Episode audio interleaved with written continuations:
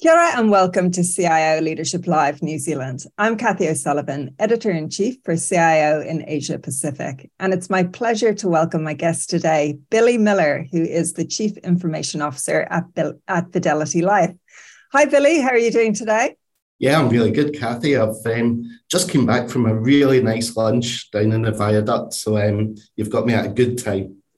Excellent, excellent. Quite different from the last time we caught up on the day of the Auckland flood. So yes, it's good. It's good to see that you're enjoying the sunshine today.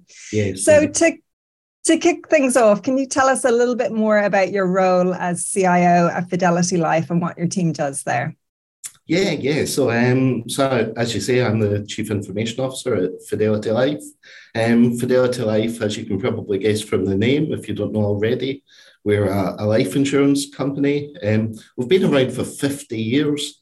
And in fact, this year we're celebrating our um, 50th anniversary, which is, is really quite special because um, 50 years ago we were founded by New Zealanders, and, and to this day we um, continue to be sort of managed and, and owned by um, New Zealanders as well, which is really cool because um, our our whole purpose is to be there for New Zealanders. So, um, so it's great to be New Zealand owned, New Zealand run, and um, for New Zealanders. Um, yeah, so as a as a chief information officer at Fidelity Life, I would go as far as to say I've um, possibly got one of the best jobs in the world, and and I can prove it because um, it means I get to live in New Zealand, which um, even although I'm an import, is uh, sort of the best country in the world. Um, great place to bring up a family. Um, I get to work in insurance, which is really purpose driven and um, and really ripe for transformation for the benefit of our customers. Um, and yeah, I, I, get to work for a, a New Zealand owned um, business, which is really cool as well, and in technology. So I'm best job in the world. Excellent. Lovely to hear it. And from one import to another, I agree. It's a great place to live. So, you have had quite um, um, a lot of roles working in New Zealand, but also overseas. And you will have experienced transformation in a lot of those companies. But the word transformation, um, it's often seen as a given within a company that it just happens and everyone's doing it. But in reality, it's it's not easy. It is quite hard to do. So can you talk us through how that approach has taken shape in your own career? Yeah, and, and certainly when I think back, Kathy, some of the, the biggest um, mistakes and learnings I've made over the years has been thinking transformation is just about the tech, and, the, and it couldn't be further from the truth.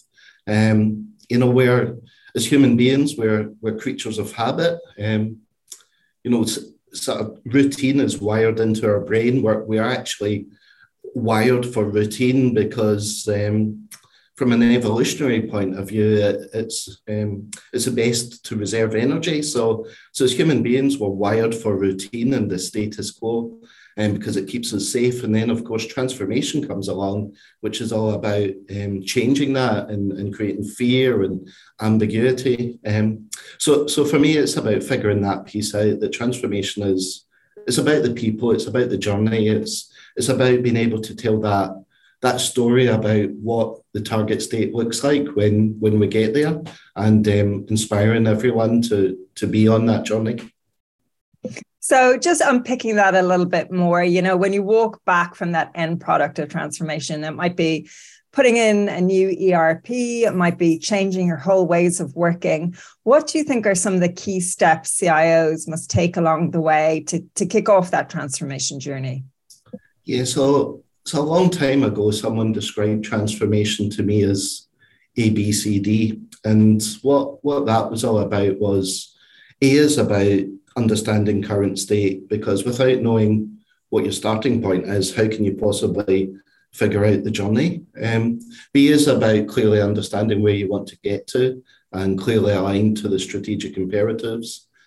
C is about what you need to do in order to get there, such as um, acquire a business or, or, develop a digital channel. Um, and then D is the tactics in order to transform. So, um, implement a CRM or build a data warehouse. And all too often, in my experience, organizations go to the, the what, but they, they miss the context of it. Um, So, so really, it's about that ABCD starting point, finish point, how to get there, and what to do to get there. Now, you mentioned earlier, you know, as humans, we're wired to fear change and we like routine. So, can you talk us through your approach to challenges when challenges come up in a transformation um, project or, or a transformation journey? What are some of the kind of common roadblocks, and how do you either avoid them along the way or have a place and a plan in place for how you'll tackle them? Yeah, it's a it's a good question. Um, Kathy, and I, I, sort of recall a leadership training course a few years back where we focused on limiting beliefs, and and for me that that was incredibly powerful because what it does is that as a leader you build muscle around um, using much more positive language, which can actually help you um, challenge some of those um, limiting beliefs. Um, so some of the, language I like to use is you know, but what would have to be true for that to happen? Or, but imagine if we could do that, what would that look like? Um, because because with transformation, there's there's always challenges. It could be budget constraints. It could be you know legacy technology. Um, the other thing I would say is if we if we lived in a world without those constraints, without those barriers, there wouldn't be any innovation because innovation doesn't come from having too much money and too much time to do something. Innovation comes from from those constraints, not enough time, and um, not enough money. Therefore, we have to be creative with solutions. I love that approach as well of, of challenging those limiting beliefs. That's a that's a great way to look at it. So um, uh, from your viewpoint, then, Billy, do you like to see transformation as a project with nice, you know, deadlines and milestones and celebrating the wins along the way? Or is transformation just an ongoing thing within any organization? And if it is an ongoing thing, how do you manage change fatigue? Yeah, I, I wonder if that's a rhetorical question, Kathy, because um, yeah, it's certainly for, for me, it's um, it's ongoing. Um, now, the reality is the, the the commercial reality of our businesses means that we do need good governance around um, investment. So, therefore, we it's good to have definitions of done and do things in phases and, and track progress to those phases. Um, but absolutely, transformation um, carries on for forever and what we believe to be the transformation today in the context of today will be quite different um, once we've once we've achieved that. And we only need to look like look at things like ChatGPT and the opportunity that presents. And clearly we're at the start of that um, particular opportunity. But you can just imagine once we've completed the you know the current definition of done that we're all facing, there's going to be a whole other set of opportunities around transformation. In terms of um, tackling change fatigue, um, I, I, spent a number of years in the airline industry through through September the 11th and foot and mouth disease and, and union action. And it was incredibly important to build up resiliency. But at the same time, it was a period where we were adopting agile and everything was about sprints. Everything was about um, fortnightly sprints. And we simply couldn't sustain that energy. So, so what we did, we, we were very careful to ensure that the talent that we had on those programs of work also had the opportunity to work on other programs of work as well, which were perhaps less stressful or less time driven. Um, so sort of swapping that talent around different types of program seemed to be the most effective way to um, to handle that sort of stress and fatigue that you referred to. Yeah, great approach, Emma. I like to hear it. So, um, as CIO then at Fidelity Life, Billy, how do you um, collaborate and influence the organization and its uh, its leadership team? Um, so, I think um, you know, I think I, I, I believe I'm part of two teams. Um, my first team, which is my executive team, um, and then my my other team, which is my technology team, and that that's a really important mindset because as as an executive, um, yes, I happen to um, participate in executive conversations with a tool bag that's full of technology tools, but actually the contribution that I make is is one of moving our organization forward and tackling the, the same business challenges that my executive peers um, are also facing into. So so certainly from a, a collaboration and influencing point of view, it's really important to me that when I show up at the exec team, I'm not showing up as a technology guy. I'm showing up as a business leader that just happens to have a, a, a, a set of tools in my tool bag, which are technology tools. Um, there's there's other things that that are really important to me. Um, I've not worked in many organisations through my career, just just a handful. But whenever I change organisation, I always make a point of being curious and taking time out, especially with the the absolute rock stars we have at the pointy end of our business.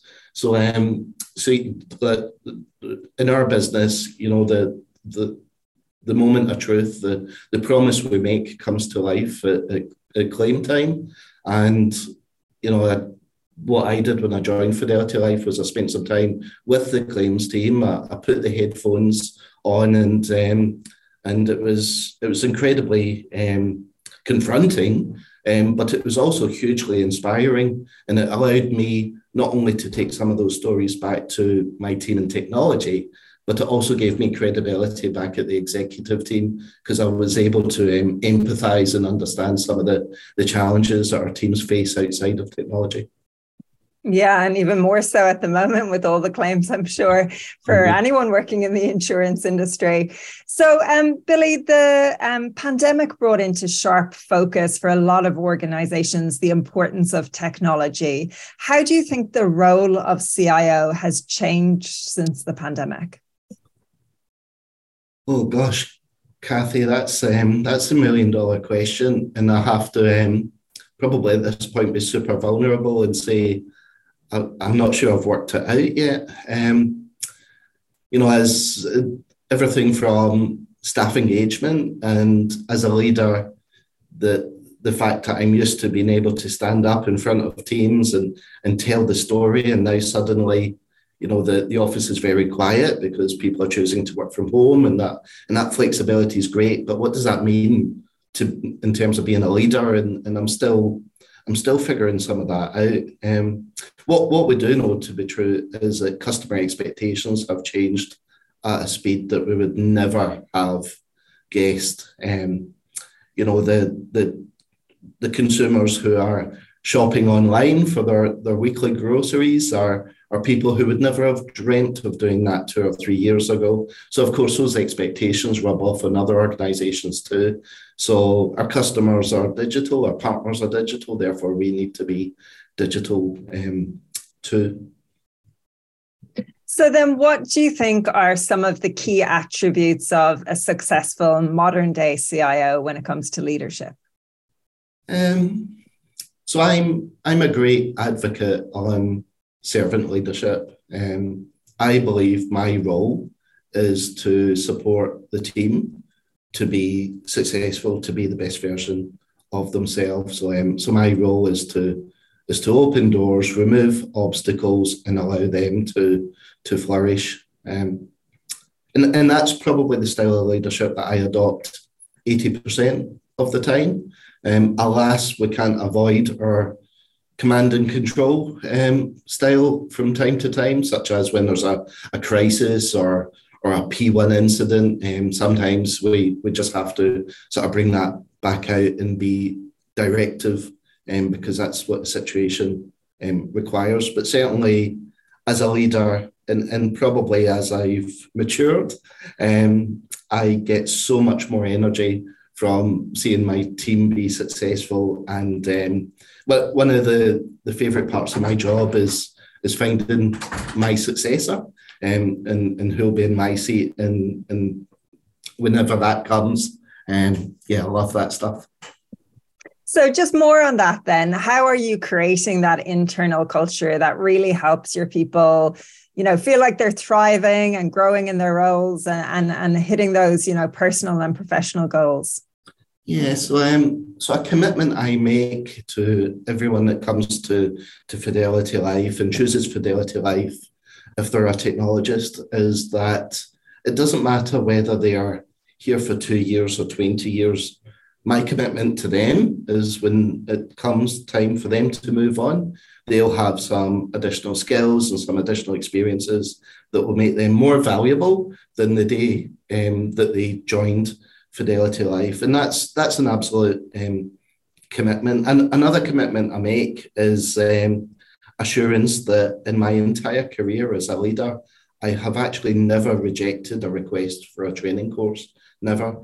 Now that's that's a little bit dangerous because when the team hear this video, they'll probably come to me with all sorts of bizarre requests. Um, so that might not be true going forward. But you know, it's technology as a as a successful technologist, you have to have a culture of continuous learning. You have to be curious.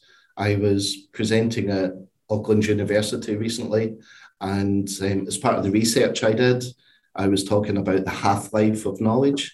And technology, more than any other industry, has the shortest half life of around about 18 months. So, what that means is if you learn something, about 50% of that knowledge will become irrelevant in 18 months' time because our industry is moving at such a pace. So it's so important to create a, a culture of um, continuous learning, and, and that can take many forms. It could be um, ensuring that everyone's got a, a, um, a, a career path, that they're having you know really good one-to-one conversations with their with their leader, um, right down to the the tools and the um, the courses that we provide as being part of Fidelity Life. So, another um, factor when it comes to high performing teams is diversity. And it has been proven that the more diverse your team is, the, the better performing it will be. What practical things do you think can be done to attract more people into IT from, you know, a variety of different communities, ages, you know, um, genders, different ways of thinking? How can we tell a better story about the IT industry and attract more people from different communities to it?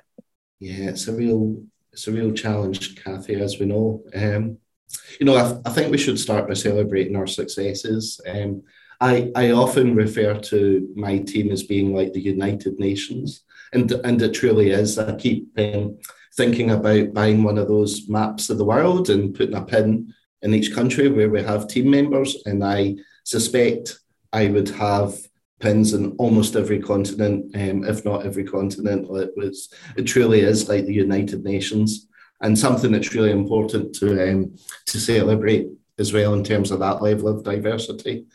Um, again, if I if I reflect on the, the work that I've recently started doing with the university, it was a question I asked them, and what are they seeing? And what's pleasing is it looks like if if we see this as a lead indicator, it looks like the, the gender balance is starting to um, correct itself coming through the universities. So, so hopefully we start to see that balance from a gender point of view um, reach industry in the next few years.